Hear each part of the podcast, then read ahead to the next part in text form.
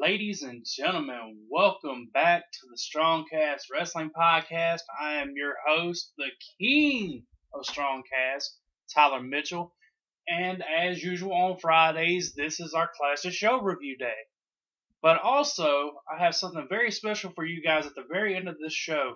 I have a 30 minute interview with Mr. John Paul LeBlanc. Now, for you that don't know who he is, he's what I like to call photographer to the stars.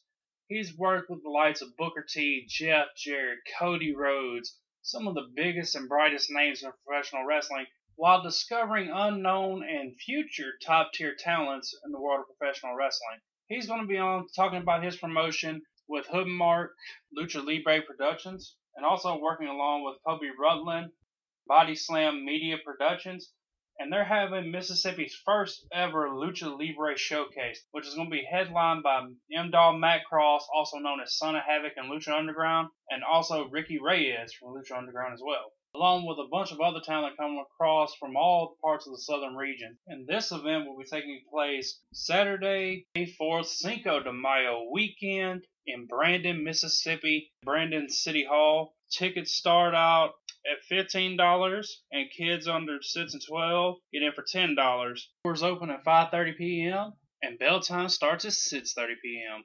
Like I said, stay tuned to the end of the podcast to hear that interview.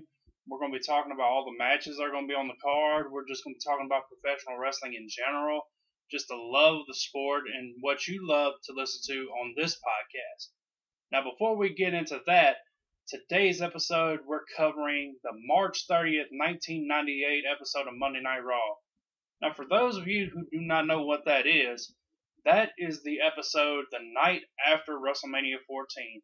And it's one of the biggest episodes of Monday Night Raw, and it really was a catalyst in the change in the Monday Night Wars, where Austin is your WWF champion. You have a defection from WCW to WWE, and you have so much going on with Undertaker and Kane. You have what's going to happen in the main event with the change in DX from where we knew it was Shawn and Hunter onto where it is now. Everything in between. So sit back, grab a hold, and listen to the Strongcast Wrestling Podcast, and let's dive right in this special episode of Monday Night Raw.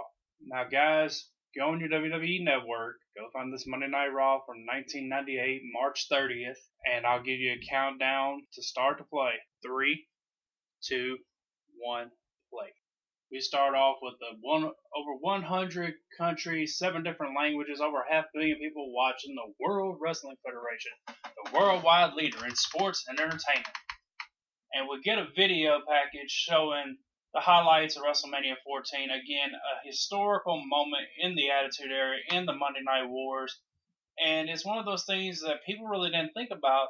But Mike Tyson coming in, helping along as we see a bunch of highlights. Sable hitting the Sable Bomb on Luna, Shamrock versus The Rock. Mike Tyson was a catalyst for change in the WWE because with his presence, him joining DX, and putting the odds against Austin, who was the hottest babyface at the time, it just made everything so special. And you're like, what's going to happen? And I'm not going to spoil what happens yet. I just saw what happened. But it's just something that amazes me. And I'm happy to see that this is, again, a catalyst for change, you know, for the WWE. And they needed this so desperately. And I think going back and watching from here on out, WWE is just going to go up and up, and there's no stopping them we get this classic intro using the Thorn in Your Eye theme song from Monday Night Raw back in the day. And just watching this play out, you know, now Monday Night Raw is just goes straight into it. There's no entrance video anymore. There's no power attendance. There's nothing. It is bare bones minimum now. And I get that that's a cost cutting measure for WWE, but man, there's so much added effect, and this is so gritty and you know, pardon the pun here, is raw is raw, is gritty. It's just everything that amplified the Attitude Era. As we get the pyro on the intro, such a beautiful sight. You see fans just having signs everywhere. Old WWF logo hanging out. Just a beautiful time, man. A great time to be a wrestling fan. You know, as you see all these signs, you see the Undertaker sign, you see Austin signs, just is beautiful to see, and it reminds me so much of my childhood. Although I didn't start watching wrestling until the very next year in 1999. We're in Albany, New York for this episode, uh, which they were in the Fleet Center in Boston for WrestleMania 14, so they didn't have too far to travel. I see a Ric Flair sign in the crowd. Holy crap! Okay, I see you. We got JR and Michael Cole on commentary, and they're breaking down everything that's happened within the past 24 hours as far as WrestleMania goes. And guys, like I said, I'm really excited for this episode because so much happened in this episode. And just from the beginning, it's going to set a tone because here comes Mr. McMahon with the brand new Big Eagle WWF Championship. That thing is a thing of beauty. I've had a replica belt version of that. I haven't had the block logo version. I had the scratch logo.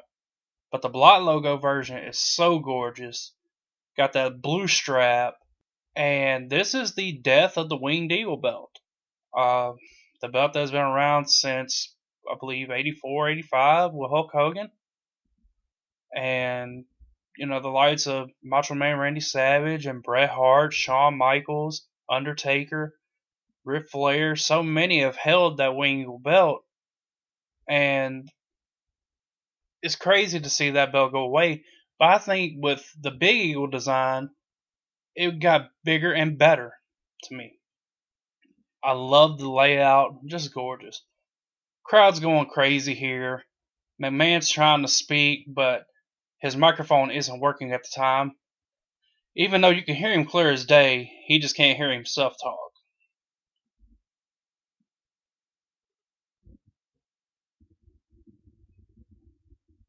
It's funny to see he's upset because the mic's not working. And no, this part doesn't set the tone for the night, so just just be patient. Because right here, he's going to bring out your new WWF champion, the Texas Rattlesnake himself, Stone Cold Steve Austin. And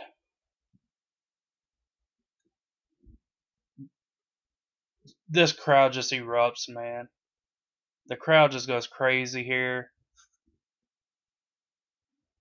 Stone Cold straight up big shit boys. Uh okay. Also coming out with that Winged Eagle belt looking gorgeous. Got his SCU shirt on. Shout out to SCU and AEW. Christopher Daniels, Scorpio Sky, and Frankie Kazarian. I see you. But this SCU is Stone Cold University. Now, Austin takes the belt from Vince, drops the Winged Eagle onto Vince's foot. Vince is hobbling around. And before this happened, on an episode of Raw a couple weeks before WrestleMania, Vince McMahon was interviewed by Kevin Kelly, and he was asked, "Do you want Stone Cold Steve Austin to win the WWE Championship?" And he said, "Well, it's not a no; it's a oh hell no." So there's a little bit of animosity already between Austin and McMahon, and this is the catalyst for their feud. Later on this year, they would have one-on-one match that wouldn't go anywhere because of a dude love interference. But Vince would always stick in the side of Austin from now until the end end of his run in about 99 and 2000 before he turned heel at WrestleMania 17 in 2001. Vince says he wants to clear up the air about what he said to Austin a couple weeks ago in his interview.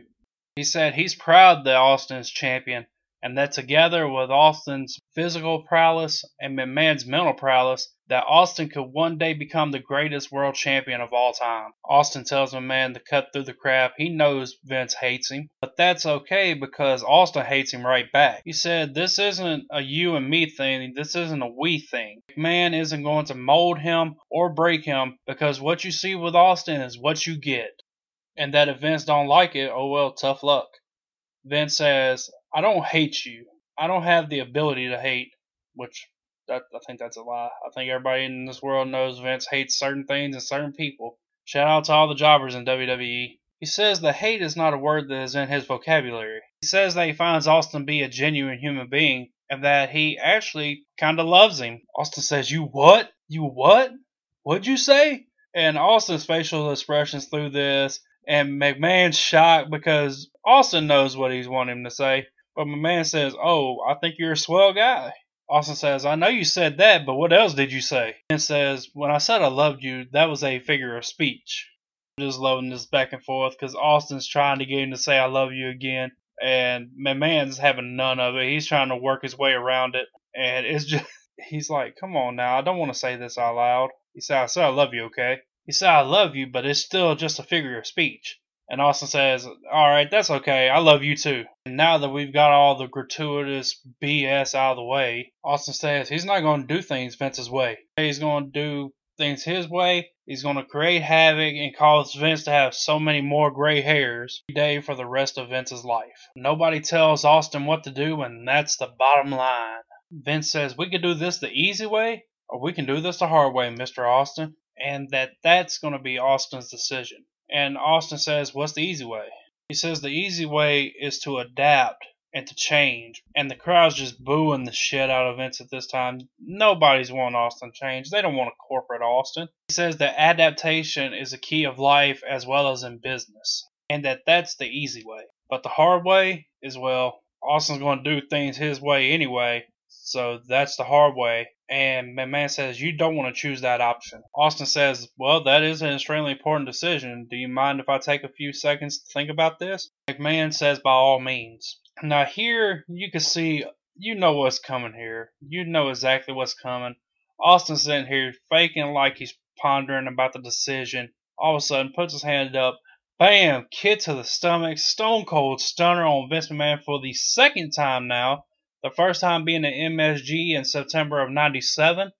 McMahon's selling horribly on this stunner, which I believe Bruce Prichard mentioned on his podcast that Vince wanted to do stunners this way because he didn't want people to think he was a trained athlete. He just falls straight down, man. It looks so crazy. It's way better than the stunner at MSG, that's for damn sure. But you know, at least at least make it look good, Vince. Come on now, that's your top star. Show him some love. JR has a line here where he says, Austin will never be employee of the month. Austin grabs the mic and says, What you just seen was the way to do things the hard way. And if he wants Stone Cold to continue doing things the hard way, give me a hell yeah. Crowd just goes crazy. And that's the way we end this segment, man. Starting off hot, like I said at the beginning, this is a hot episode, groundbreaking episode, and man, let's see what's up next.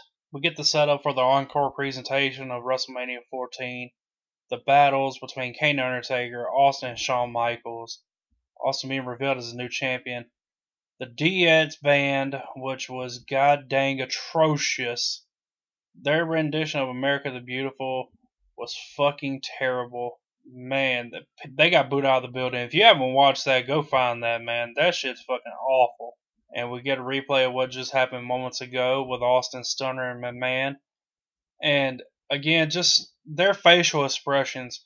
And I think that's one of the big keys that people don't ever think about is the expressions on McMahon's face, on Austin's face, when anything ever happens to them that's caused by one or the other. It's fucking hilarious and it made it real there was intensity there. Uh, McMahon fell down the damn steps, getting out of the ring. Oh my God, what craziness! And Michael Cole and Jim Ross are talking about what's going to be happening later tonight. Man, we go backstage. Gerald Brisco, Sergeant Slaughter, Pat Patterson tending to Vince, getting him some water. Saying Vince saying his net's hurt and that I believe they're going to call law enforcement on Austin later on in the night. We'll see how that goes. Out Nets is LOD 2000, who had made their return at the previous night's show at WrestleMania in the Battle Royal for tag team title shots. Now, this Road Warrior Hawk, Road Warrior Animal, and Sunny. And in 97, late 97, early 98, the Road Warriors had went through a bit of a phase where they were having fights with each other and they're facing the Boricuas here, excuse me, and they had a bit of a falling out, and somehow Sunny brought them together. Sunny looking only as she can look. I'll tell you what, Sunny from 96 to 98, just fucking spectacular, dude. She is so stunning. and it's crazy to see how far she's fallen off. And of course, we all know why she's fallen off, and it's a damn shame because someone that beautiful and to fall off like that. Uh, from the Boricuas is Jose and Jesus that's fighting LOD. We got Animal in the short trunks. Hawk still rocking his long trunks. Both of them have their head shaved, which is different from how they looked going into 98 from 97. Uh, Animal still had the mohawk, and Hawk had his buzz shaved head with the inverted mohawk. Get it?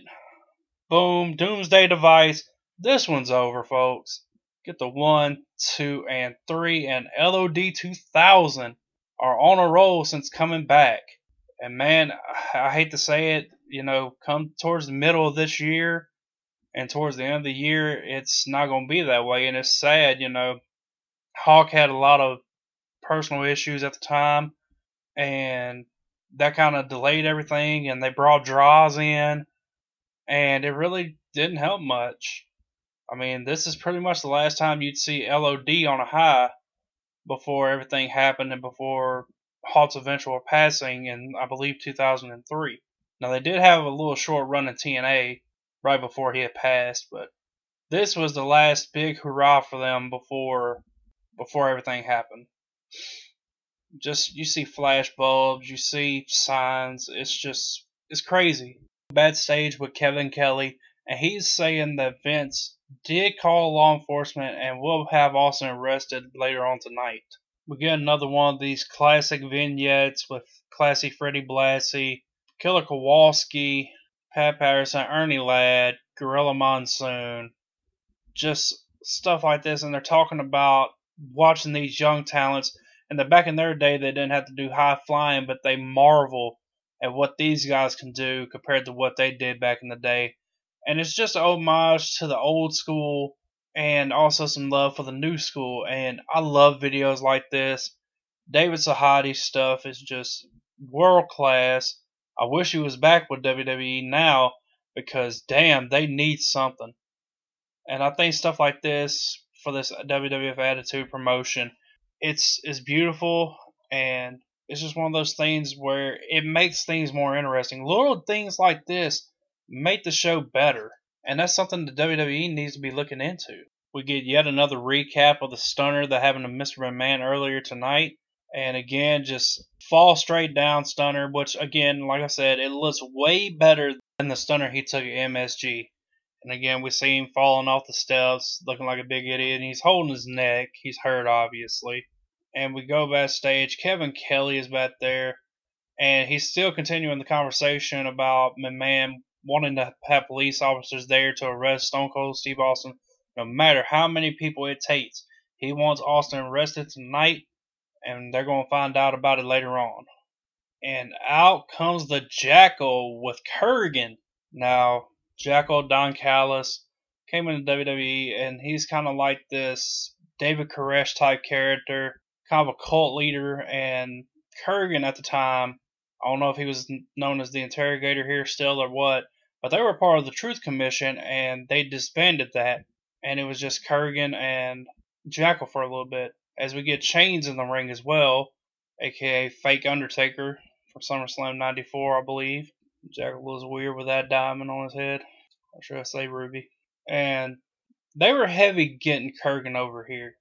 This was before the oddities and all that bullshit. They were trying to push him as a legit threat and he wasn't the best in ring worker. You know, a lot of big guys aren't, but he just had that intimidating presence about him. He had this aura about him where he's like, "Don't fuck with me." He's foreign, and I think they're still playing his freaking Titantron in the background. I just caught that. But he's tossing Chainz around here. Chainz, as you know, is a member of DOA at this point, and DOA is kind of they never really had a good run. I would say they were just there because at the time that man wanted like a gang wars type mentality. And so he had all these different factions of wrestlers, like with the Nation of Domination, you had DOA, you had the Hart Foundation at the time, and we cut to a side picture of a man waiting for the police to get there. And I don't know why it was cool for the time, but once Vince said, I'm done with it, it just kind of, they had no purpose. Just like Chainz is out here wrestling by himself, you don't have a ball skull or anybody like that that's out there helping him. And you had again with the Truth Commission, they were a group of, of faction at the time, and it's just cool to see, you know, how Vince's mind changed so quickly. Because in that mid to late '97, it was all about factions, and at this point, it's not really. These two, uh, not really having the best match. You know, it's just two big men going at it. Big boo by Kurrgan, and he's getting ready to do the claw.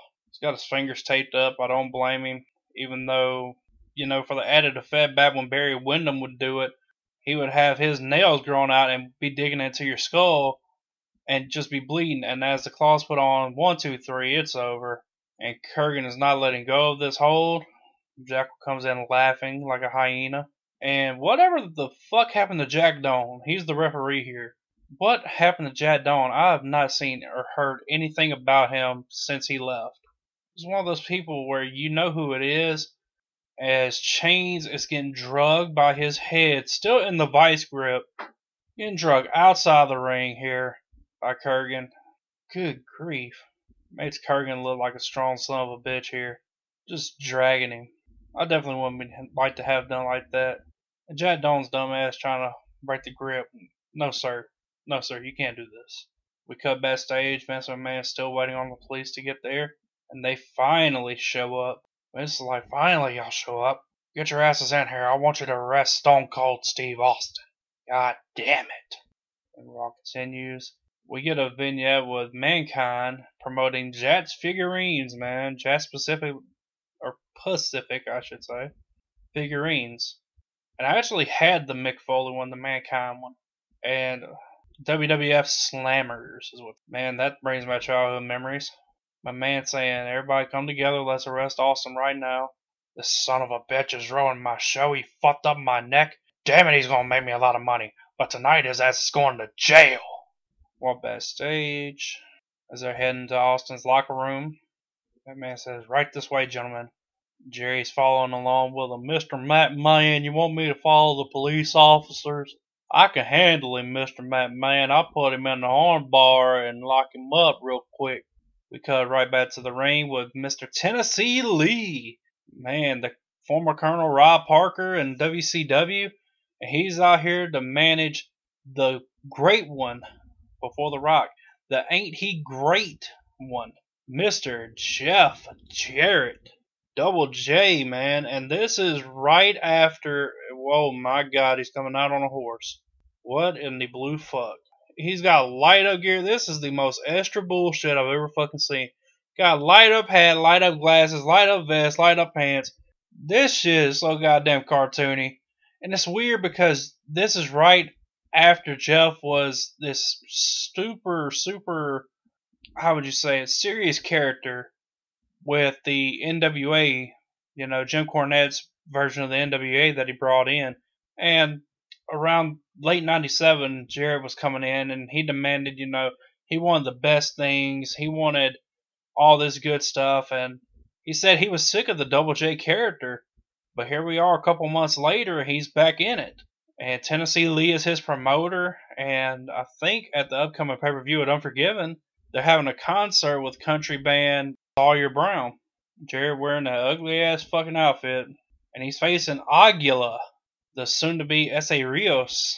And Aguila just came off a great match with Taka Michinoku at the pay per view for the light heavyweight championship. And at this time, they believed that Aguila was going to be a top star for them, but that really didn't turn out to be. And even with Essa Rios, the only thing that good came from Essa Rios was Lita.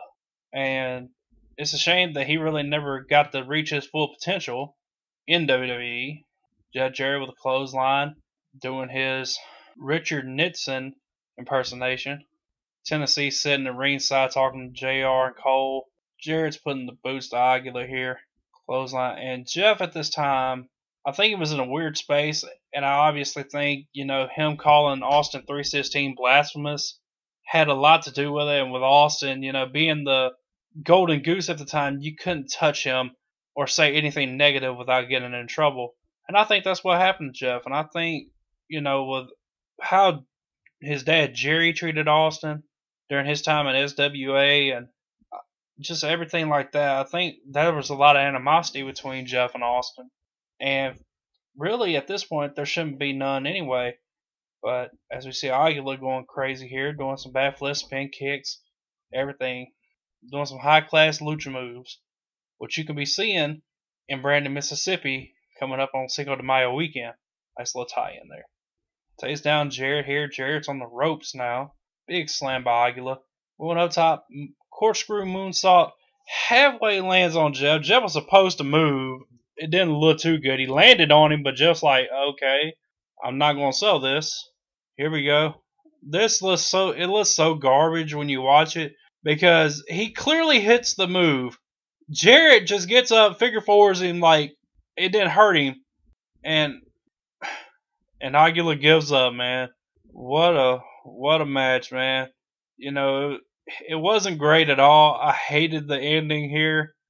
Man, Tennessee Lee and Double J. And this partnership wouldn't last too long because Robert Fuller would leave WWF not too soon. Oh, wait a minute. Here comes Steve Blackman, the lethal weapon coming out. Taking out Jeff Jarrett here. Boom, big kick. Clothesline over the top rope. And I believe these two are going to have a confrontation at Unforgiven as well. Tennessee Lee here with, you know, the Jump Rope Academy. Bam. Jarrett knocks Blackman out of the ring. And Blackman was only a couple months in here. I think he debuted at Survivor Series 97 as a friend of Vader's and, you know, martial arts expert and all that. And it was interesting because he was popular there for a time, but really never reached any great potential outside the hardcore division. You know, I think it was a multi time hardcore champion, and he had that tag team with Al Snow. I think Head Cheese is what the name of that team was. As we go backstage, and Vince McMahon is ordering the cops to bring Austin out. They bring Austin out in handcuffs, Vince tells Austin that he's going directly to jail. They put Austin in the car. Austin actually, before getting in the car, headbutts Vince into the wall. He says, Don't worry, Vince, I'm to get your ass. I'm to get your ass, Vince. This ain't the last you've seen of me. As they carry Austin off, we see Cactus Jack in the background, him and Terry Funk, and that's how that segment ends. Austin's being carted off to jail. We're back with 1 800 Collect. Man, how many people used that back in the day? Let's throw it back. And we also get the World Wrestling Federation album, the second album. Well, well, Camelot Music and The Wall. Two places I've never fucking heard of before. So if you'd like to enlighten me, let me know. As we see a Cartman 420 sign. This is right when South Park was getting hot as hell. The New Age Outlaws were wearing South Park outfits with Kenny and Stan and Kyle and Cartman. We get a replay of Austin getting carried out of the arena by police and my man following behind. And they're showing more than they actually showed right before they went to commercial break for this. They're showing Austin actually being put into the vehicle. And again, like I said, he says, I'm going to get your ass, Vince. You ain't seen the last of me yet. I'm going to get your ass just good shit, good shit, man.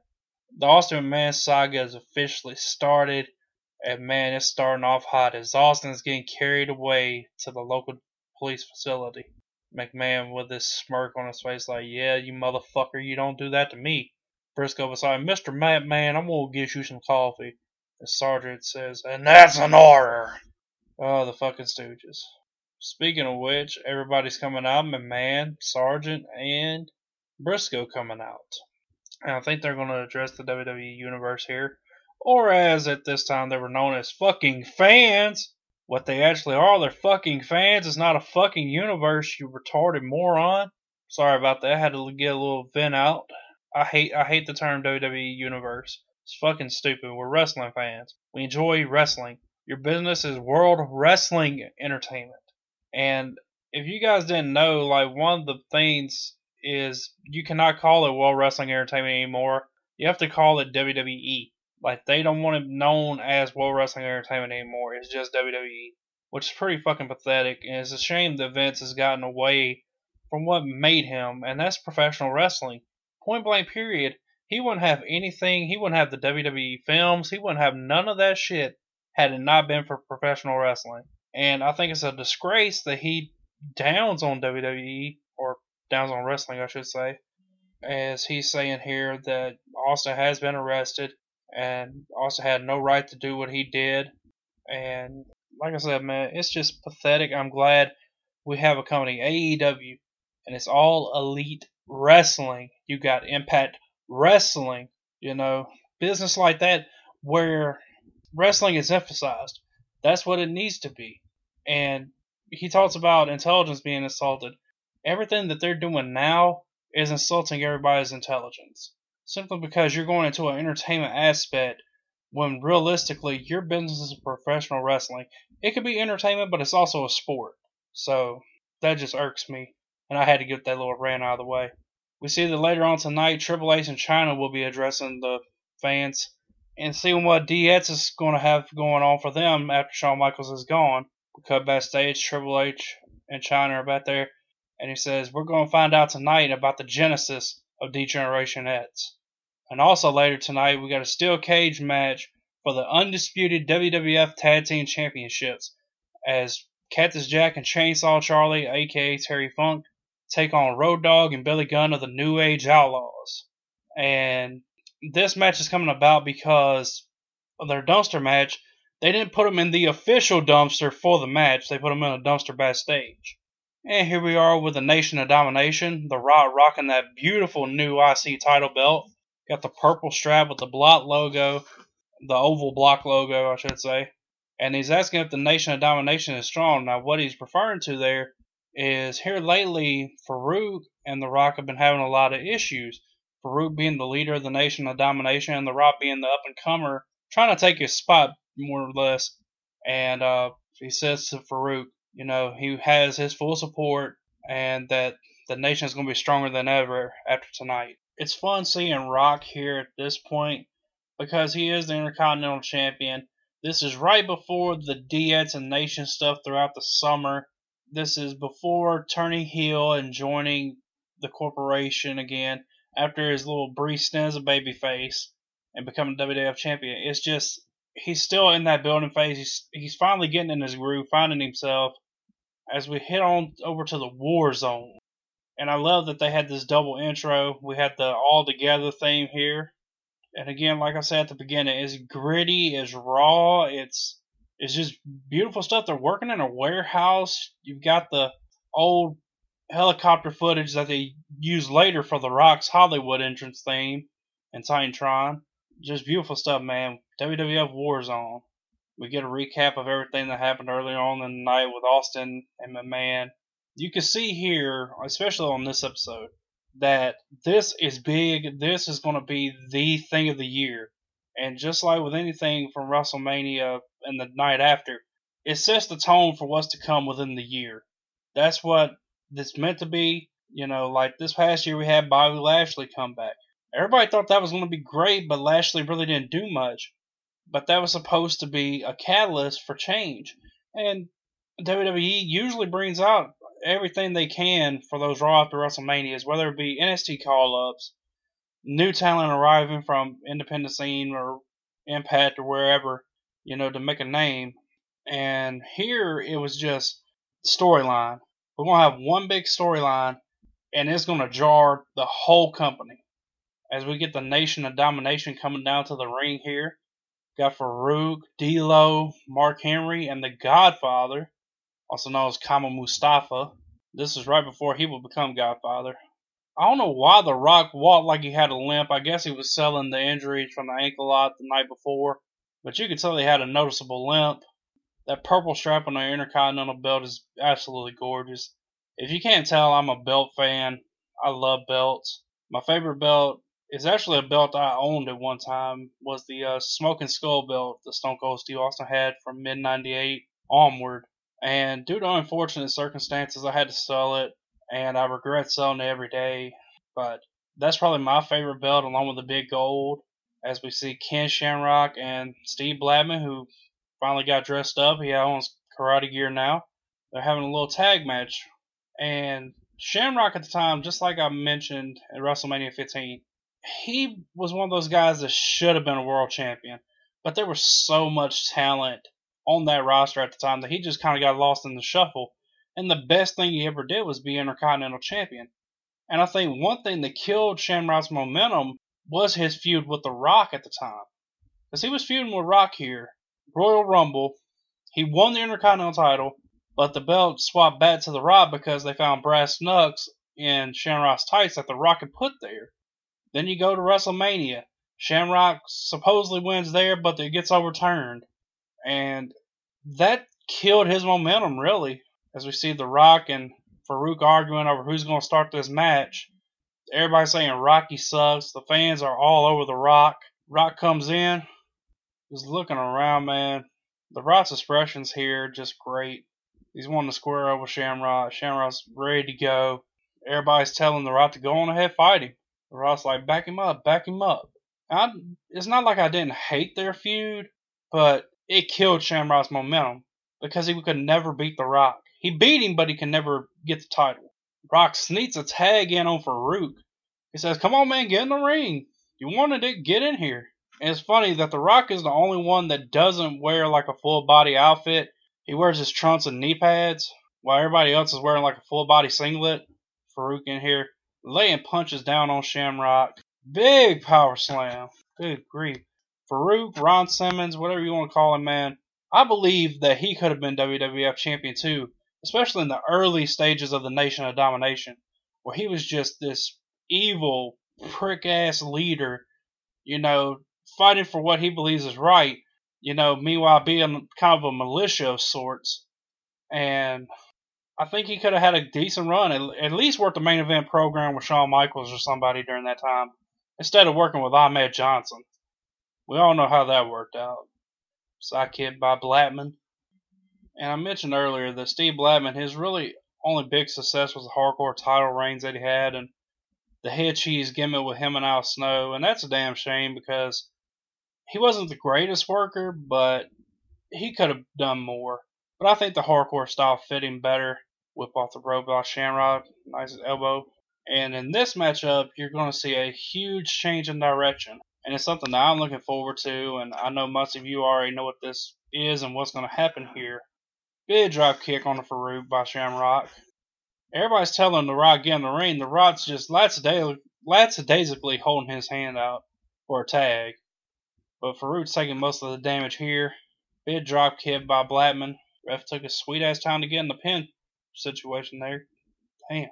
Back and forth, just working over Farouk here. Big spine buster by Farouk. And here comes the tag. Here we go. The Rods won that. It's like, tab me, tab me. Let's go. Farouk slow crawling. The Rock puts his hand up. He's like, come on, man, tab me. Tab me. My hand's up here, tab me. Just being an asshole. Farouk trying to tag out. The Rock steps down from the apron and is walking toward the back. Shamrock takes down Farouk. The Rock doesn't have time for this. The Rock's injured. He doesn't care. Shamrock fucked him up. He doesn't have time for Farouk shenanigans. Farouk with a big, looks like he's going for power slam. Nope. Head off the ropes. Belly to belly by Shamrock. Pin one, two, and three as the Rock walks to the back. What in the fuck is going on with the Nation of Domination here? As Shamrock and Blackman win the match. And they know poor Farouk got fucked over. They just decided to leave him alone. As they walk onto the back I always found it weird Shamrock wearing red because I started watching when he was wearing the blue tights. And eventually went over to the green tights, which were probably the worst. But uh, hey, it, it matched. It, you know, Shamrock green. You know what I'm saying. Farouk is pissed off, and he's wanting a microphone. All the members of the nation are out there except for The Rock. Farouk says, Boy, you better bring your ass out here right now, because you're to be toting an ass whipping. And that's the one thing I would not want from anybody is an ass kicking from Farouk. Ron Simmons is a tough son of a bitch. It still is, even though as old as he is. I don't think that he was the best promo in the world as The Rock comes down. And I think that held him back from the main event scene just because his promo skills weren't the greatest. The Rock comes down, The Rock slides in the ring. They're face to face, nose to nose.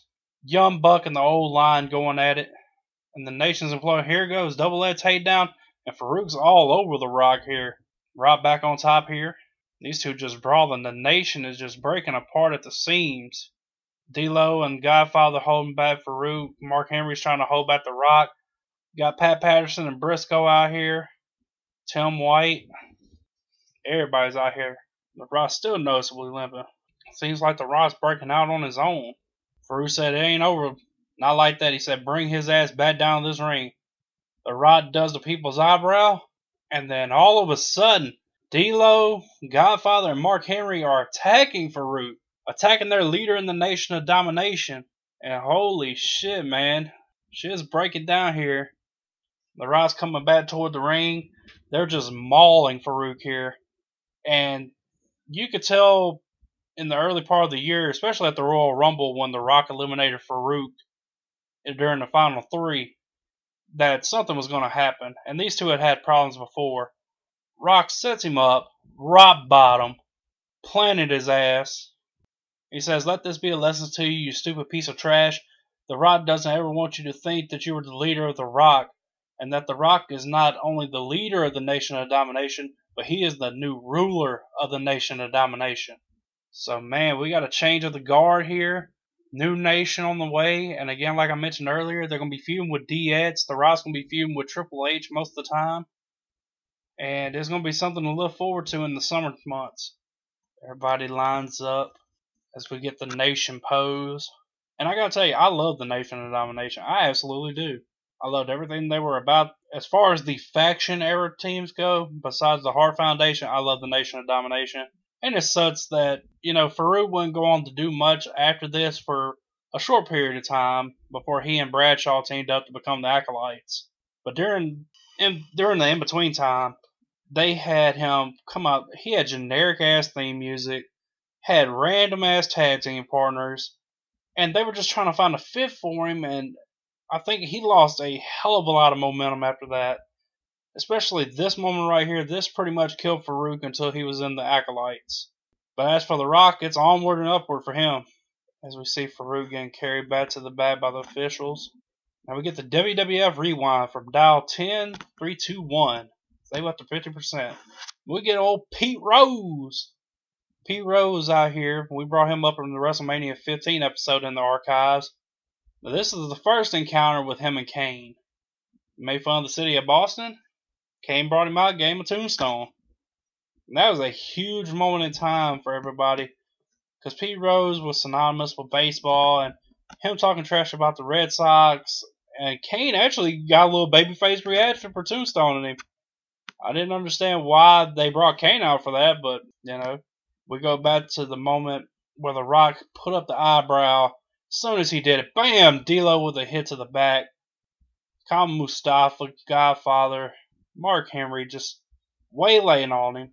And now we have JR and King out here as compared to JR and Michael Cole at the beginning of the show. That's one thing I also liked about this time period. They would change up the announcers during the second hour just to give you a little variety. And out comes D Generation X, Triple H and Chyna.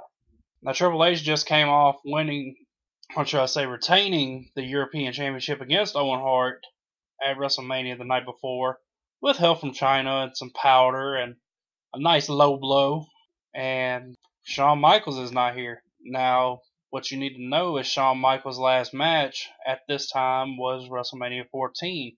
And he was leaving because he had a serious back injury that he suffered at the Royal Rumble against The Undertaker. In the casket match, his back hit the edge of the casket and caused him to have an injury and he was working hard for a long period of time. And WrestleMania 14 was his last match for several years. He wouldn't come back into the WWE until about 2002 as a full time wrestler. Triple H is bringing up the fact that Shawn dropped the ball, and he kept telling Triple H, "Don't sweat it, kid. Mike Tyson's in the bag. He's with us. Don't worry about it." And Tyson ended up turning on Shawn during the main event against Austin, revealing that he was with Austin all along. And Triple H is here explaining, you know, you screwed us over. We had such a good thing going. But now it's my turn to take the ball and run with it. And I've got something very special coming. Now, this moment here, this right here is a huge, huge moment for WWE and for DX as a whole going forward because everybody at this point thought the DX was just going to die right after WrestleMania 14. Nobody really knew what was going on. And he said that he knew he needed to look for somebody. He said that he needed to look into his heart, he needs to look for his friends, and that he needs to look to the Kliq for help. He says this is the genesis of D-Generation X, and that tonight will be a drastic change in how things are done. He said that he's making the changes that should have been made right from the start. And man, this moment right here, I'm telling you, when I go back and watch it, it means so much.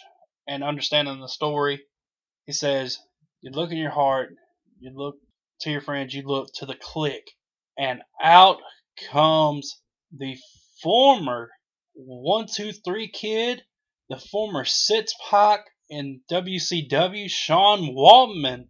Now he had just been on a stint with WCW as and he was in the NWO, one of the hottest groups of all time, and he was a big focal point of that group.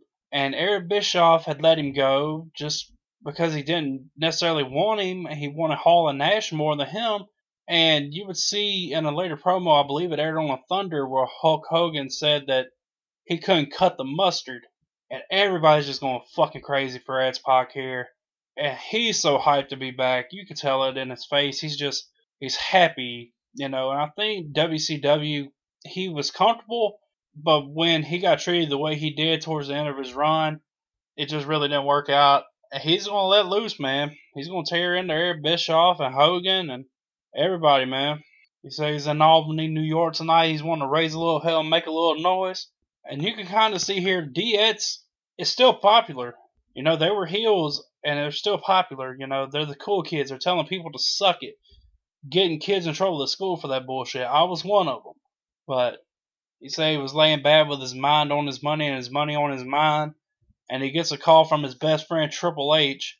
And he says that Eric Bischoff sucks and it's crazy, you know. This is like the first big jump since Lex Luger, and at this point, this is in the heat of the Monday Night Wars. He was a prominent figure in the NWO, and for him to jump, it changed everything.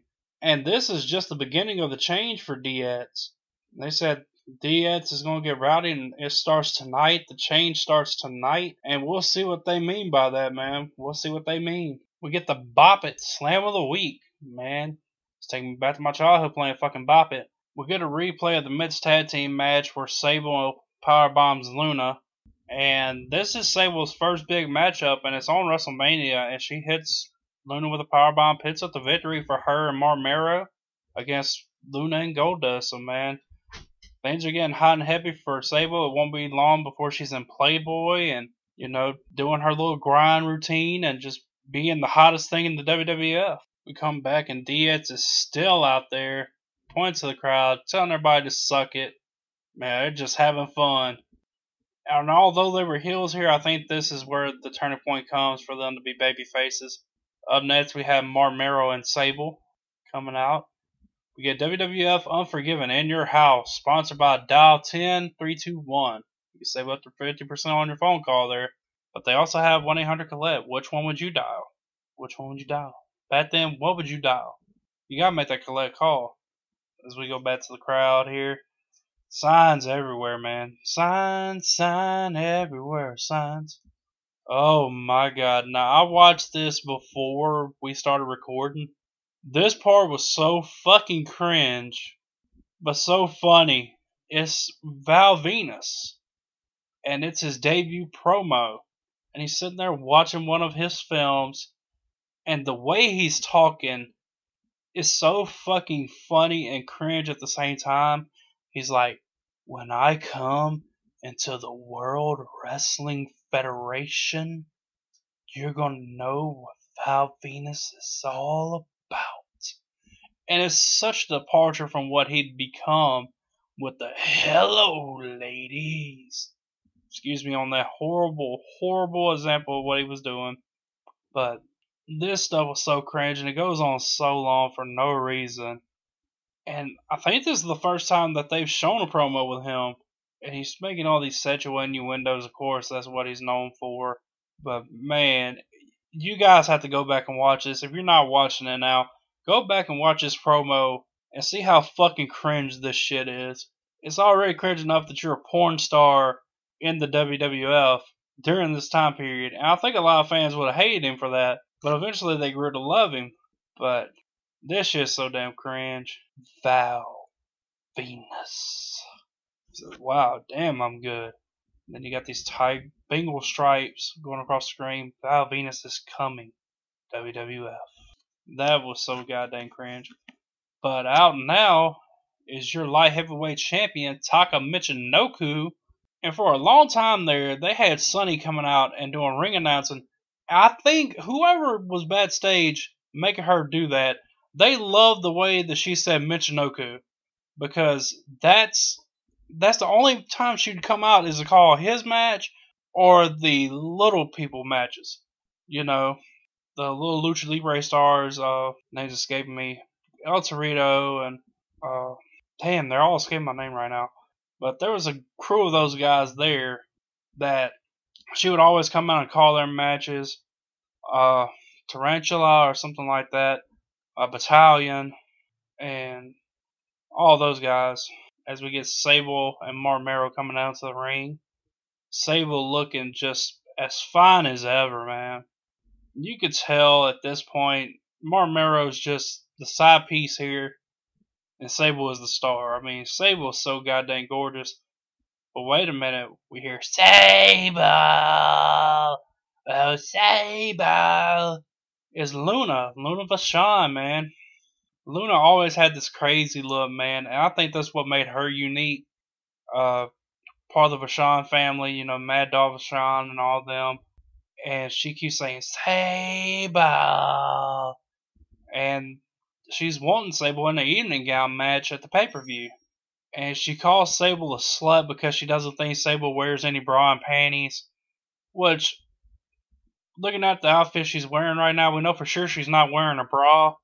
Don't know about panties now, but we know for sure she's not wearing a bra. But at Unforgiven, it's going to be an evening gown match. And the winner of that particular match, you have to be stripped of your evening gown to reveal your bra and panties and then your opponent wins. So that's the first time for this match to be happening. And this is the point where they're going to start exposing Sable's sexuality a lot more. You know, it won't be long till the fully loaded thing with the pasties, the handprint pasties over her breast, and just wild sex appeal going on at this point. You know, as if it wasn't bad enough because you had Sunny come out a couple, maybe a year or so before, wearing a thong on a pay per view for SummerSlam. You know, they were getting risque there, but man, they were just touching the surface, and Sable was going to break through that surface just as soon as she could, man. And, you know, teenage me, young boy growing into a man me, he kind of enjoyed this. But, you know, now I know it doesn't have its place in WWE anymore. You know, it's all about women empowerment, and I have no problem with that. And I think, you know, doing this is empowerment as well, you know, showing off, you know, your features and everything like that. But it's totally different now. We live in a totally different time and it's completely understandable. You know, and Playboy is not even what it was back then. And uh may Hugh Hefner rest in peace. Sable says she's gonna kick her scrawny ass and the crowd's going wild. Everybody loves Sable. I'm not gonna say nothing else about Sable because I don't want Brock Lesnar to come kick my ass. That's the last thing I need in my life. But Mero is getting angry because everybody's chanting Sable. During this time, Mero was having this issue where he would send Sable to the bad just to make fans mad because he wanted the spotlight. He didn't want Sable getting the spotlight. It's Taka Michinoku's going off on him right now. Nice little forearms. And I always thought Taka was a great talent. I liked Taka more than I did Funaki during the Kaientai era. And uh, Yamaguchi san, may you rest in peace. You know, talking about Kaientai. Jimmy Korderas out here refereeing this match. Jimmy be trolling a lot of fans on Twitter if you've ever seen that. He's got me a couple times because I popped off at him and what I what I felt was right. You know, he had a smart ass comment, so we haven't had good turns, but you know, I get a laugh out of Jimmy stuff. So it's all it's all fair, you know, ain't nothing wrong with it. I don't have no problems with him. Mero here. Mero's underrated talent, you know. He got overlooked just because of Sable, but if you go back and watch, you know, his Johnny B. Bad stuff, and I like this style of Mero, the Boxer style, more than I did the uh, Johnny B. Bad character. But even then, he was a great fucking worker as he hits Taka with a low blow, TKO, the move that I tried to use as a finisher when I was wrestling. Fucking love that move. It's an inverted F5 if you don't know what it is. Instead of spinning him outward, he spins him behind him and catches him in a cutter. Gets the one, two, three, and Mero wins the match. Mero's just being this arrogant prick. Sable's checking on Taka. You don't do that with Mero here. Mero's like, fuck you and fuck Taka too. Now get your ass out of the ring. We need to go make some babies. Just a chauvinistic pig. Doesn't care about Sable at all. He's yelling at her all the way up the ramp. Just classic heel shit with Marc Mero. And they would be fighting all throughout the year, I think until Mero leaves in like September, October. But Kaientai hit the ring. Miztow did to go, or Dick Togo as he's really known as, and Sho Funaki. Now this is right before Taka joins them. I think it'd be a couple weeks before Taka joins them. He turns on Val Venis, and that's where the choppy choppy PP comes in the hand. Big slam there. Big senton by Dick Togo. And I think they went by Club Kamikaze at one point. I don't know if that was here or before, but who thought that name was a good idea? Club Kamikaze. Taka is laid the fuck out. We come back and we got some tag team matching here. Jim Cornette out here with his Midnight Express with Bombastic Bart and Bodacious Bob, and he introduces Dan the Beast Severn. Dan being a former UFC fighter, just like Ken Shamrock, I believe was NWA champion at this time, and he comes out the ringside as the Midnight Express is taking on the Headbangers here, Mosh and Thrasher. Always enjoyed the Headbangers. A lot of people really didn't care for them you know, they're wearing skirts and stuff and just being different, you know, with the mosh pit and all that stuff. Freaking Bob Holly here with the long hair, and you can't replace a team like the original Midnight Express with these guys. And it's funny seeing Bart Gunn here, knowing that just a year's time his ass would be knocked out by Butterbean in the most sickening fashion. You can listen to that in the WrestleMania 15 episode in the archives. And I don't know what it is about Dan Severn. He looks like he will legit fucking kill you. But WWF really never. I guess his style didn't mesh well with the WWF because he was more of a ground and pound wrestler, just like he would have been in UFC. He didn't have a lot of intensity. And it's sad to say that. Nice swinging neckbreaker by Bob Holly. But I just don't I don't think he fit for them. And I know that they were trying to go over this NWA thing at the time and that didn't work out, and it's just it's crazy to see Dan there. And I think his most notable feuds would have been with Shamrock, and I think he worked the Lions Den match with Owen Hart and all that. Just he didn't really get a lot done in his time in the WWE, but you know, having that name recognition from the UFC and just him being a, a well known fighter and having the legitimacy meant a lot for WWE to have him. Mosh taking a beating right now from Bob Holly. A lot of people couldn't, and it's funny watching the announcers. They couldn't get the names right. It's Bombastic Bob, or look at look at me now. I'm the one fucking up. It's Bodacious Bart and Bombastic Bob, and you know you had Loverboy Dennis Condrey and Sweet Stan Lane and you know all that. So they tried to mesh with that up, but holy shit, it was weird. And if you're an old school fan, this is kind of like sacrilege for you seeing this, seeing the Midnight Express like this, and you're like, no, that's not Midnight Express to me. And I don't blame you. I wouldn't. I wouldn't claim this either. This is like that ugly stepchild that you have. You just don't want to claim it. It's there, but you don't want to claim it. So Mosh is on fire here. Big power slam on Bart. Excuse me, Bob. Bart breaks up the count. Things are breaking down here. Thrasher's finally in the ring. what I never understood, and this is stupid babyface syndrome again. It takes six fucking years for the babyface to get out of the ring because he's arguing with the ref. Like, come on, you know what's happening here. Rocket launcher, cover one, two, and three. Thrasher's retarded ass took so long to get in the ring for no fucking reason. He was standing right there, saw the move was happening, but waited until two and a half to try to jump in the ring as the Midnight Express retained their NWA Tag Team titles. Cornette's whispering in Severn's ear, and it looks like Severn's about to beat the shit out of the headbangers. Big ass belly to belly to Thrasher, looks slow as shit, and a chokehold underhook suplex to Mosh.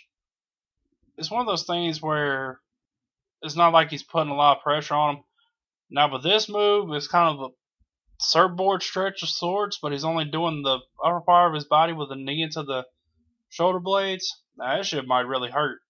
But those suplexes were so fucking slow. I don't know. I'm watching this in real time, and it took him like 12 seconds to flip them both over. Cornette walks out with him. And like I said, there's going to be a huge contingent here for the NWA. And Jeff Jarrett was originally a part of it. Barry Windham was originally a part of it and Austin's called in and he's saying that he'll be at Raw next week. He's going to give Vince for his actions, and everybody's shocked. And Austin's ready to go, man. Austin's ready to fight Vince. He's ready to fuck Vince up for what Ben's done. He uh, said, "I'll see y'all next week." And just the thing, man, this this is just the beginning. You have so many more years of Austin versus Ben Man coming, and it's just exciting, man.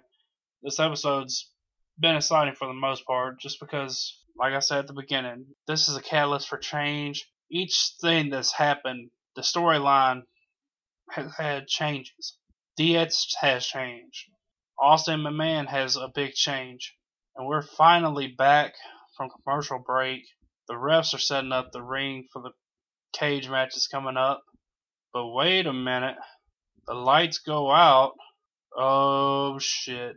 Here comes the big red machine, Kane. Now, like I mentioned, Kane from 97 to 0102 was damn good. Like, and again, my personal favorite is the 04, well, no, 04, 03 to about 06 Kane. Right after he had unmasked, just was psychotic. I remember him electrocuting Shane McMahon's testicles setting JR on fire, and just everything like that. Paul Bearer's out here with him saying he's still standing after Undertaker attacked him. It took three tombstones from the Undertaker to put down my queen. They left Undertaker laying. Excuse me, I was trying to transition out of my Paul Bearer voice. But they left Undertaker laying at WrestleMania after Undertaker won the match. Paul says he's had a dream a dream about a ring being surrounded and engulfed by flames. And this is going to lead to their Inferno match at Unforgiven later this month. And this is the first time this match has ever happened.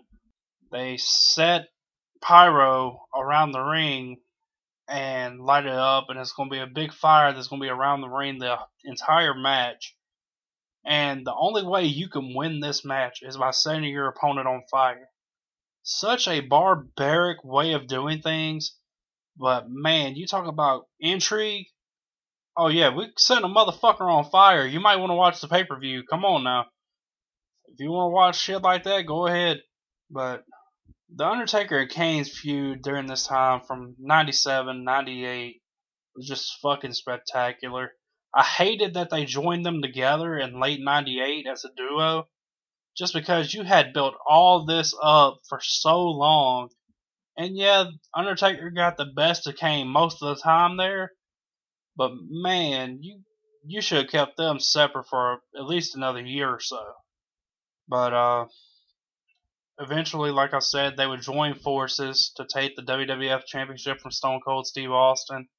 They would do that at Breakdown, where both of them would pin Austin for the title. And the title will end up being vacated because you can't have dual champion like that. And it would go on to be Survivor Series, and The Rock would win the WWF Championship from Mankind. And then we'd get into WrestleMania 15 with The Rock as champion. You know, after a little back and forth with Mankind swapping the titles at Royal Rumble and Halftime Heat, and you know everything in between, heading into WrestleMania 15. Paul says, "Undertaker's gonna burn in hell, burn in hell." As we head on into the Inferno match at Unforgiven. Again, guys, sorry for being kind of short and having these long pauses. JR and King going over like, how could you set somebody on fire? Meanwhile, you got the ring crew putting out stuff. See Kyoto out there not wearing a ref uniform. He's wearing a crew shirt and shorts. You got Cactus Jack and Chainsaw Charlie coming out. Chainsaw has a big ass fucking bruise on his side. And I believe he had passed out from this pain that he had from this bruise and had to go get it seen about not too long after this. Just fucking brutal, man. But that's Terry Funk for you, man. Terry didn't give a fuck. As long as he could go, he was gonna go. And you can see that in Beyond the Mat. His body was fucking fucked up, and he's like, I got a retirement match. Wasn't too long after that, he was still wrestling again. Sometimes still makes appearances. I think he's fully retired now, but good lord, man. For for a while there, he'd retire, unretire, retire, unretire. And you know, I love Terry to death, but god dang, man, at some point you just gotta stop. Yet again, we get the WrestleMania Encore presentation video coming through. Tyson knocking out Michaels, man, that was a moment right there. Tyson laying out Michaels, Michaels flat on his back, not to be seen for four years. And it's time for that D-O double G. And the badass himself, Billy Gunn sporting a Kenny shirt, just like I mentioned earlier about the South Park characters. He is sporting a Kenny shirt. Freaking Road Dogg's out here. Road Dogg is wearing a Job Squad shirt. Holy shit. I never thought he'd be doing that. Not this time. I don't even think Al Snow was in WWE at the time, was he? I don't think so. I think he came in later. But he's wearing a Job Squad shirt. Got the pin me, pay me on the back. That's fucking funny. Match is starting off hot and heavy here with a nice blue cage. Big bars, you know, it's not all mesh, it's just fucking metal bars. Billy exposing Funk's bruised kidneys.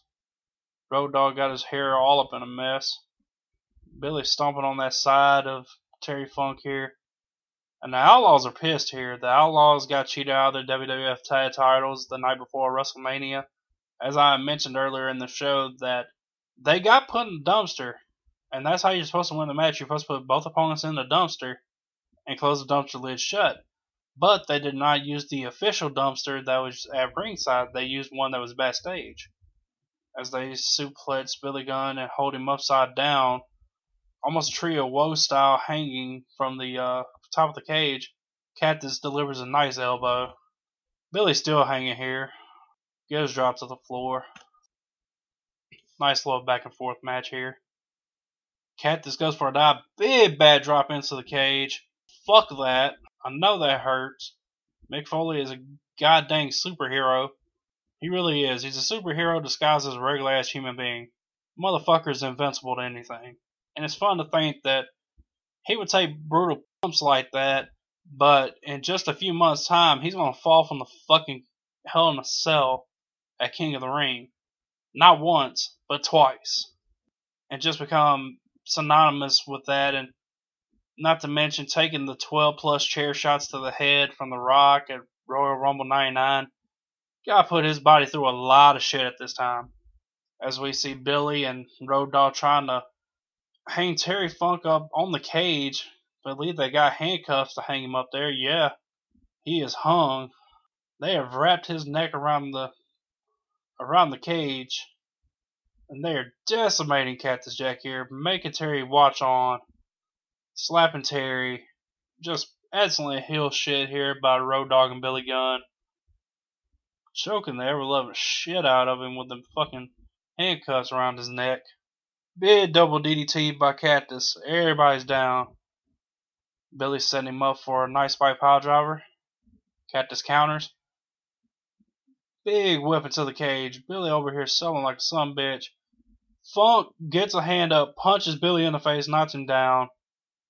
Road Dogg tries to throw Cactus into the cage. Cactus throws Road Dogg into the cage instead.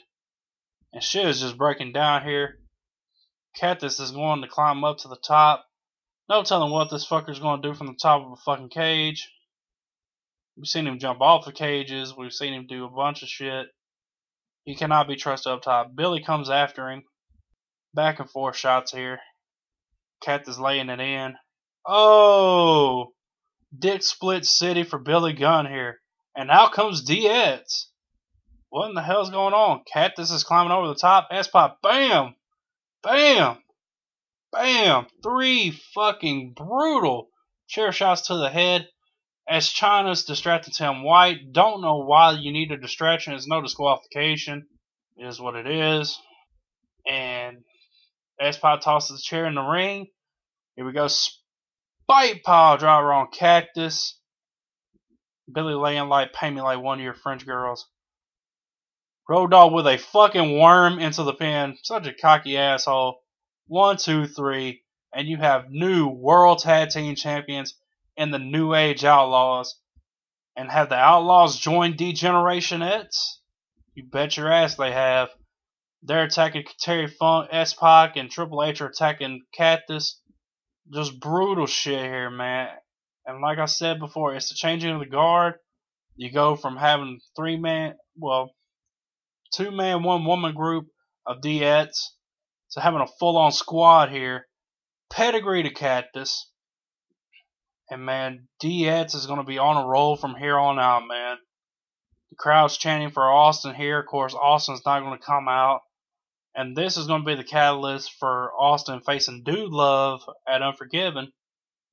Because Cactus is going to be upset with the fans because they were chanting for Austin and not for him. And thus he becomes Dude Love again, turns on Austin, and they have a match for at the next couple pay per views. As for DX, man, they're heels here, full blown heels. But in a couple of months' time, they're going to be the top babyface at the company and it's just because their rude and crude attitude, telling everybody to suck it, you know, pissing on DOA's motorbikes and, you know, stuff like that. Just being like childish and sophomoric, man. Just the humor that they had at the time. It got him over so well. And Terry Funk looks fucking deranged here. Sick fucking chair shot to the head of Mick Foley. God dang. Man, had we known what concussion protocol would be now, I know Cactus was concussed from that shit, man. That shit was brutal.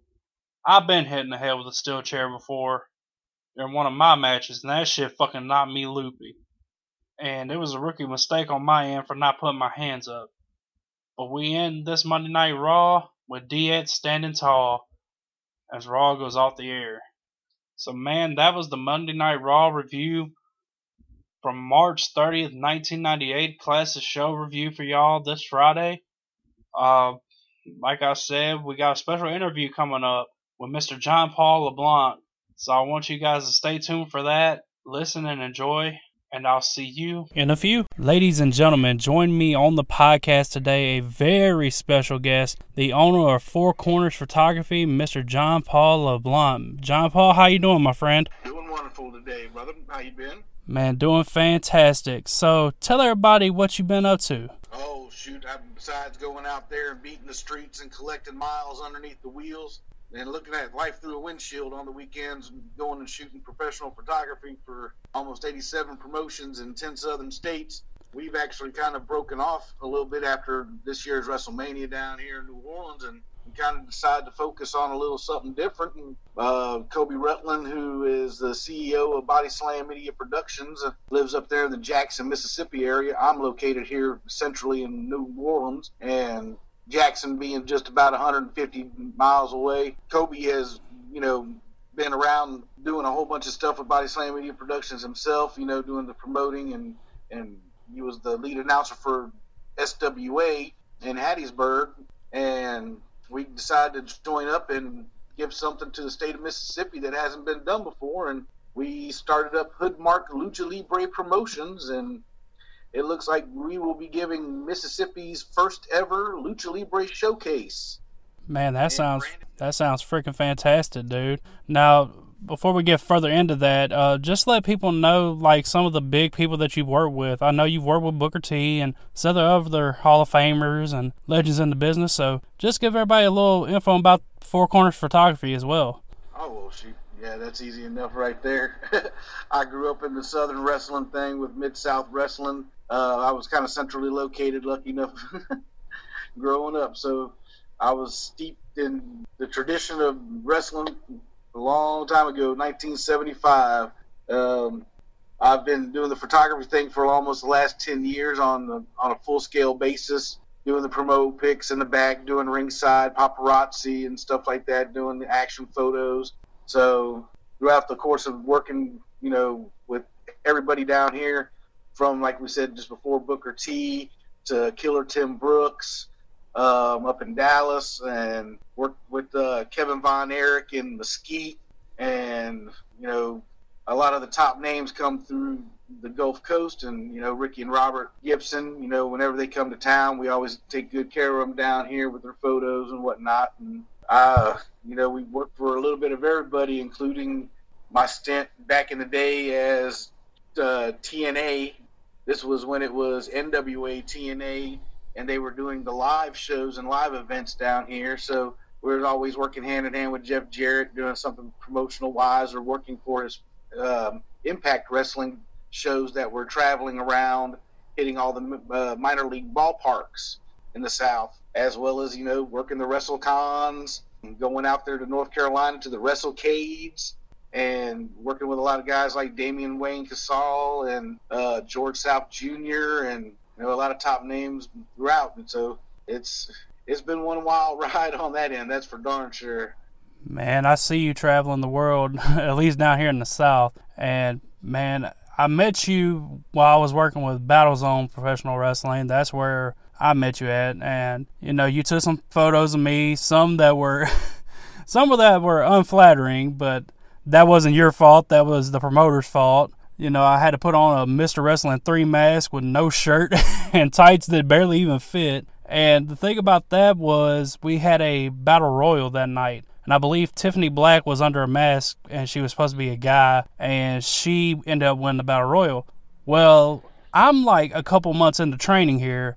And Joey Abel, Chris Phillips, he says, Hey, I need you to be in this battle royal. I don't have nobody. I'm like, uh, I barely know a wrist lock from a wristwatch, but you want me to do this? Okay. so you got pictures of that somewhere. It's somewhere on my Facebook profile, but you did promotional photos for me and my partner partner Colton when we were tag team partners back then, and you know you did great work. You always do great work. Uh, I know you've worked with Jordan Grace as well, and it's just cool seeing you travel around and put work in, put the miles in, and you know, right now with your Hoodmark Productions and all that, just trying to get the word out and show Mississippi there's more to wrestling than the Southern wrestling that there is. And well, we, we also call you know the Hoodmark thing a little thing is we call it the heart of lucha because we really are in the midst of this lucha libre resurgence in Houston as well as in Dallas. Also in Memphis, and we see Lucha Libre in Albertville, Alabama, and Birmingham area, and as well as down into New Orleans and Chalmette. So there's this big circle, and you know, it just seems to be that Jackson is right smack dab in the middle of it. You know, and it's it looks to be mm, like something that the folks would really like to see, cite the people, you know, and it's that's one thing I can definitely say after all these years of being around wrestling and being around all these top promotions, I've been taught the right way to do things and you know, with this show coming on at this time and point and juncture, hey, we're just so happy to be able to bring in these top tier talents that are going to come in and you know keep these seat people off the edge of their seats. I'd like to be able to charge them half price because I know they're only going to use half the seat. I hear you there, man. And like we talked about earlier, there's a resurgence going on in professional wrestling. You know, along with AEW and WWE, you know, the independent scene itself is flourishing right now. It's the best it's ever been, really. And it is definitely on fire. and it's cr- it's crazy to see because growing up as a wrestling fan, you know, I was in that late '90s Attitude Era and WCW. You know, had the Monday Night Wars, and after that was over, you know, it was just really WWE. And yeah, TNA was on the up and up, but really, you didn't hear anything else about independent promotions other than Ring of Honor and you know IWA Mid South. That was pretty much it. I always always seem to laugh, you know, just because of my travels. I always seem to wind up near a, a little wrestling promotion that may or not be on an upper level uh, tier level like some of these bigger shows, but they can pack in the people and put the smiles on the people's faces just as easy for just a little bit less on the wallet. Exactly. And and that's that's something that's always been down here in, in the South. You know, growing up in New Orleans and going to shows in Picayune, Mississippi, and going to shows in Tylertown and going to shows in in McComb when I was younger. You know, that was a you know we always thought it was a big deal because we left our state of Louisiana, and you know even though it's a hop, skip, and a jump for us country kids, you know, city kids they would never make that trek. So, you know, I'm hoping to see, like, you know, not only the resurgence with the professional wrestling as a whole, but I like to see a resurgence of the fans coming out like they used to. I mean, it used to be 100, 200 people easily on a Saturday night. And and these shows, folks, you know, all of our little tiny rural towns, all the way up to Amory, all the way up in there to Lula, you know, you'd be surprised the state of Mississippi and the amount of shows that they have from one end to the other, uh, including Natchez now. Natchez is becoming a hot point. You know, uh, with uh, I think that's uh, Bayou Independent Wrestling over that way. It, has been a long time since there's been wrestling on a on a major scale over that way. And it's always good to see. And you know, we were just discussing AEW, and it looks to me like I have one of their top guys coming in for us. You know, Cinco de Mayo weekend, Saturday, May fourth. Excellent, man. What's going on? Uh, it looks like I've got a hold of Matt Cross, and let me tell you, that's the son of Havoc in Lucha Underground, and as well as this is going to be his Mississippi debut. He has wrestled in every state in the Union except Mississippi. Wow. And see, so we're very excited. And see, people, like you said, you know, he's Son of Havoc and Lucha Underground. He was also at All In, and he's been around for so long, and it's crazy to think that he's never been to Mississippi. That's exactly what he said to us. so we were just so excited to be able to get him to come in, and you know, once again, you know, when we talk about all of our major top tier talent that's out there nowadays, a lot of folks are going to be traveling because it just seems that WWE just had a little washout on their roster. So, as the independent scene's thriving, we just may actually get to see a little bit more top TV talent coming down to the Gulf Coast and coming down into Mississippi and, and Alabama area. Man, yeah, I'm just seeing everything that's happening right now as far as people, you know, leaving from WWE. They finally feel feel like they can have their freedom, and that's what professional wrestling needs. And it needs talent to be able to go different places and thrive, and you know, just make it on their own, and you know, grow. And now that AEW is around, you know, there's a second place where people can go if they want to have major league talent. But also, it helps out with these indie shows, like you said, because now everybody can see these big time stars in small town places. Oh yeah, that's a that's a definite bonus on both ends, especially with the way that the multimedia and and all of our social apps out there have been able to connect us even more. I can remember a day that we used to have to wait at the mailbox.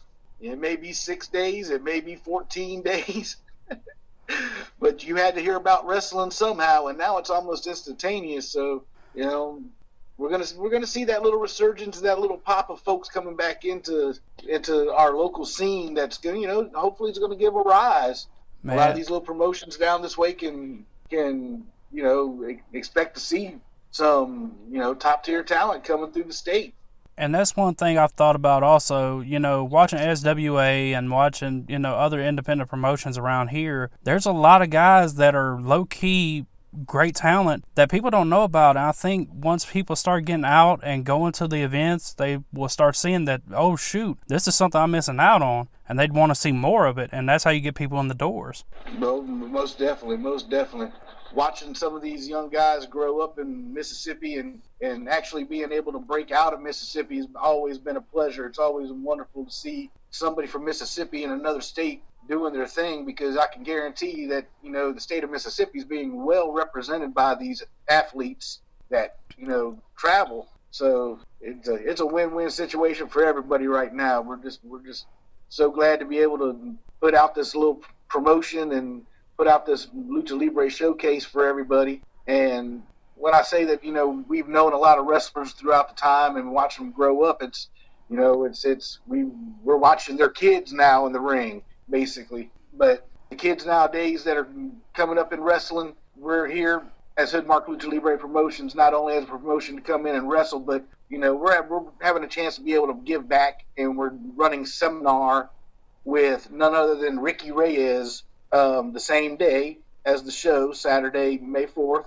and we just want to let the kids out there that are wrestling and let the let the young talent out there know that in Jackson, Mississippi, you can actually get a seminar from a gentleman that's been to Japan, a gentleman that's wrestled pretty much in every promotion from coast to coast, a gentleman that's been on TV multiple times. He's been a he's on his third year or almost fourth year of Lucha Underground, and he's been on since the very first episode. You know, that's Cortez Castro, Ricky Reyes, and you know, hopefully a lot of the talent out there will, you know, take a little thinking about it and might want to come down and let Ricky impart some of his knowledge. You know, it's always good to sit underneath that learning tree. Oh, 100%. 100%. You know, that's one thing when I was starting, you know, we really didn't have that around here. Uh, more mostly you had to go like Tennessee or Alabama or somewhere just to have a seminar, just to sit there and listen to somebody, you know, teach you.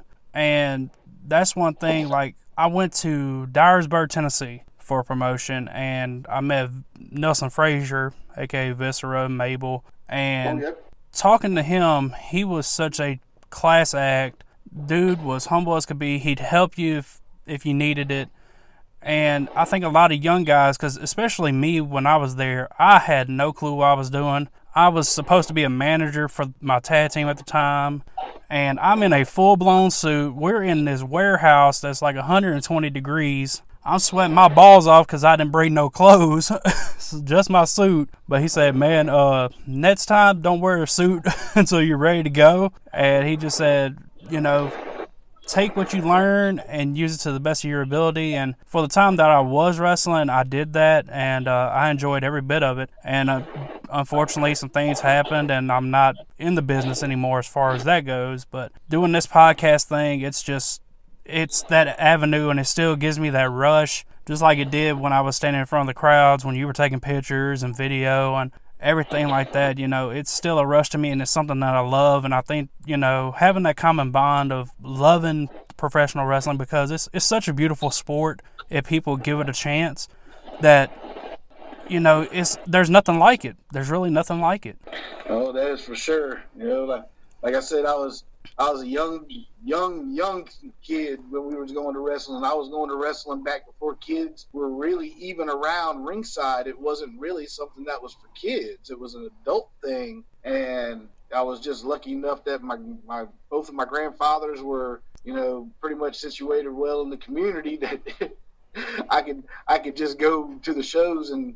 But I guarantee, you know, I sat there on my hands and I and I only was spoke when spoken to and you know, and but I was hooked from such an early age on it with all my relatives being into it, and it was it was always something that wrestling was always there. It wasn't even football, it wasn't baseball. You know, wrestling was always there. I guess it's because it doesn't take seasons.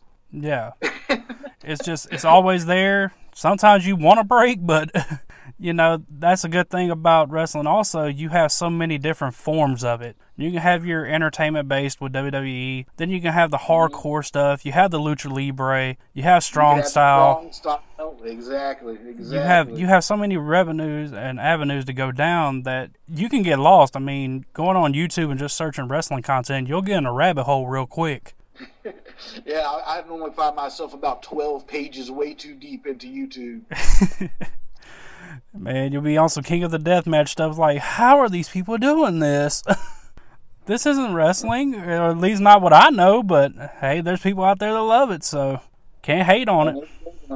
Oh, most definitely. It's it like in, we were just saying earlier, you know, the resurgence of it that's been kind of funny to watch, you know. But once again, I say it's the multimedia thing now. It's just that phone in your hand that can let you get a hold of anything that you want at the time. You know, it's it's. I think that's what's really pushed wrestling to the forefront. You know, it's not WWE Network. It's not. It's not anything. Well, not. It's not any one thing. It's just so many things put together. And podcasts. You know, God bless it. I love to listen to a lot of podcasts from a lot of different people. I I spend most of my time going down the road listening to more wrestling podcasts than I do know about actual news in my own dang neighborhood. So. Man, that's that's how I am. When I'm on the road, it's podcast central for me. And that's one thing that really got me into it is because, you know, listening to Conrad Thompson, and this dude doesn't live that far from me, and seeing that he's from a small place like Huntsville and growing the business that he's grown with all the podcasts that he's doing with Tony and Bruce and Eric. It's just amazing how he did that. And for me, I took a chance on myself because I had been working retail since I stopped wrestling and I just didn't care for it. At that point, I was just done. You know, I had some unfair treatment at a place that I worked at, and I said, screw it. I want to be my own boss and I want to do something that I love and talk about what I love, which is professional wrestling. So just having this avenue, you know, means so much. And, you know, I shared my stuff with you on your page and just trying to get my business out there because, you know, I'm trying to grow as well as you are with your business. So it's just one of those things where now wrestling is available through so many different platforms, whether it be podcasting, videos, you know, GWN Network, WWE Network, uh, New Japan World, just so many different avenues. And I think that is one of the reasons why wrestling is so hot right now because you have that variety. And you don't have to say, oh, I'm going to watch WWE, I'm going to watch, you know, Edge versus Undertaker in 2008 when you had really nothing else to watch other than AJ Styles and Samoa Joe and TNA at that time. So, which was groundbreaking. I will add that. Yes, you know, it was. A, a, lot of that style that was going on, and I don't want to harken it back to the WWE, WCW days when everybody was putting a number on what they were, but talent wise, TNA was definitely number two for a while in my eyes, just because they were breaking out that young blood, they were breaking out those new guys, they were bringing up guys that were young, exciting, and that you knew deep down you were going to see in the top two pretty soon. Oh, know? of course. And, and of course, WCW going by the by the way, and for a long time it was just the WWE. You know, that's when we saw the schools start popping up a lot more. We always know that Jim Cornette over that way was Smoky Mountain Wrestling they had a lot of involvement with their school with WWE for a long time that people just weren't weren't even even they didn't even know that yeah. you know and now all of a sudden the schools are in the forefront the schools are almost a show in their own right you know so and I know looking at Booker T's reality of wrestling, you know, he's doing such a good job with that. And he invited me out there, and unfortunately, I couldn't make it at the time. But, you know, just being able to see that and you know, he's doing such great work, and I'm so proud for him and Stevie for going into the WWE Hall of Fame because Harlem Heat, one of the greatest tag teams of all time, a team that I grew up loving, and just seeing that he's teaching all these kids, and I've watched several episodes of Reality of Wrestling, and I enjoy it. And for it just to be in training school and a television show, they're doing great things out that way. Oh, well, definitely. And they got a wonderful time slot for TV on Channel 39 they picked up the old time slot that Paul Boesch and Houston Wrestling used to have on Sunday mornings. Yeah. Oh man, let me tell you, I, I was raised over here in Louisiana, but I was I lived most of my life in Houston and Dallas, and I, I went over into Houston at a time when it was just when the Paul Boesch era was really hot when I was young, and many times I've moved back and forth. You know, I've watched Paul Boesch, and I was I was lucky enough to get up to Dallas and '89 and kind of watched the demise of WCW of their the World Class Championship, you know, WCCW.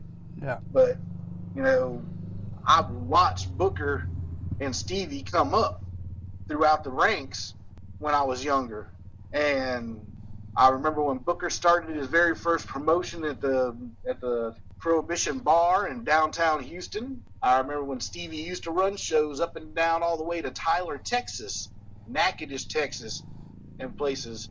So when you say Harlem Heat and Stevie Ray and Booker T, that's that's Houston hometown homeboys right there. You know, Stevie and Booker T, the ROW product can't be touched right now over on that side. You know, it's it's it's top notch, and of course, you know, a lot of that has to do with a lot of guys behind the scenes that really don't get a lot of attention. You Yep. know, and that's Kevin Neal Bernhardt and um, that's uh, Bruce Prichard Yeah. you know, and man, when you have two talented people like that in in a, in a great locker room, a group of guys to work with, they, I really can't go on enough about it. And look, I'm I'm sitting here talking about it, but let me tell you, folks, I've got a couple of the ROW guys coming into Hoodmark Lucha Libre. That's how much I believe in their product. I said. I called up the guys in Houston and said, "Hey, would y'all come to Jackson, Mississippi?" And they was like, "Where's that?" And I said, "Well, guys, it's it's a little bit of a trek, but you know, I, I believe that we're going to have a little blast here with this lucha libre concept, and the guys were on board. We've got Galactica Estrella from down in Beaumont, and TASW in Humble. He's going to be coming in, as well as Gino, the Latin heartthrob. We got Hyann Young, and she's been on you know some WWE programming here recently, and we're bringing in AQA from that way. And look, I mean, that's how much I believe in the Booker T product. Man, sounds great. So give everybody a shout out to where they can find you guys at on social media. Oh, that's easy enough for us. Uh, you can get a hold of us on, you know, John Paul LeBlanc, L E B L A N C, on Facebook, uh, as well as Four Corner Photographies and with an S on Instagram. And you can see a lot of the places that we go and catch up a lot of the really good action with Kobe's YouTube channel for Body Slam Media Productions. And, you know, Kobe is just like myself. We travel constantly. We're going to a lot of different promotions, and Kobe actually provides commentary throughout the matches and gives you a nice little rundown the history of, you know, the promotions while he's there. Very talented kid. You know, just that's a that's a that's a blessing for the state of Mississippi right there. He's the youngest on-air personality. You know, it, it it's when we grew up, we were always watching these older gentlemen, and we, you know, you grow to learn from them, you grow to trust from them. To have somebody so young be in the forefront of the future for Mississippi wrestling, that's a that's a great boon for the state. Of course, man, of course. So uh, let everybody know when the show date is and everything they can find out about it. Oh, most definitely. Um, you can get you can check us out at Hoodmark Lucha Libre Promotions on Facebook, and you know we're going to be doing a little rundown. That's going to be Saturday, May fourth, Cinco de Mayo weekend in Brandon, Mississippi, at the Brandon Live City Hall venue. And we're going to have a bunch of matches with talent from everywhere. Uh, I have Nator from New Orleans coming in versus Alex Graves from Brandon, Mississippi, and Pro Wrestling Ego. We're going to have Antonio Garza and Angel Estral from Invasion Mundial Lucha Libre in Alabama. We're bringing in Tattoo from Darius Lee from Memphis, as well as Corey Constantine from down here on the Gulf Coast. He's been tearing it up down here recently. And like I said earlier, we had Hyan versus AQA coming in from Houston, Texas, ROW. Uh, we have Galactica and Brindis Del Air. They're going to be a tag team versus Elemento Independiente and King Garuda. And they're going to be with manager Eddie G. And Eddie G was an old manager from the TNA NWA days. And he's been working on the Gulf Coast recently, helping to bring up some talent down there in Alabama area. Uh, we'll be bringing in Gino, the Latin heartthrob, from ROW, and he'll be going against El Fuego. And El Fuego is a very talented, high flying luchador and he's even been to Chikara. I've seen this young gentleman as far away as Milton, Florida, out there with uh, and the Samoans out that way. And then for our main event, folks, I don't even think it could be touched. It's going to be Matt Cross with Big Ramp from Big Ramp Enterprises managing him versus Ricky Reyes. And once again, folks, from the top of the card to the bottom of the card, this is just action packed. It's it's top tier talent from five states, and that's going to be Saturday, May fourth, Cinco de Mayo weekend in Brandon, Mississippi. Man, sounds fantastic. Well, John Paul, man, I appreciate you being on the podcast, man. I appreciate you getting the word out, and I'll be getting out the word for you. Uh, as we're recording this, is actually Wednesday, and this will be on the Friday podcast, so everybody just check it out. And you can head over to Strongcast Wrestling on Facebook. You can just search us up, and we'll be airing this episode, like I said, on Friday. And John Paul, man, I appreciate you so much for stopping by, and I'll chat with you later, man. Oh, well, yes, sir. looking forward to it. And I appreciate the chance to get the word out about it and a chance to talk old school wrestling with somebody that really loves it. oh, of course, man. Anytime. And you're welcome on the podcast at any time. Yes, sir. Thank you so much. Sir. All right, brother. Take it easy. A blessed day. All right, you too. Bye. Guys, before we wrap things up, I wanted to thank John Paul LeBlanc for stopping by. Hope you guys had as much fun listening to the interview as I had recording it. You can follow him on Facebook at John Paul LeBlanc. That's J O N P A U L L E B L A N C.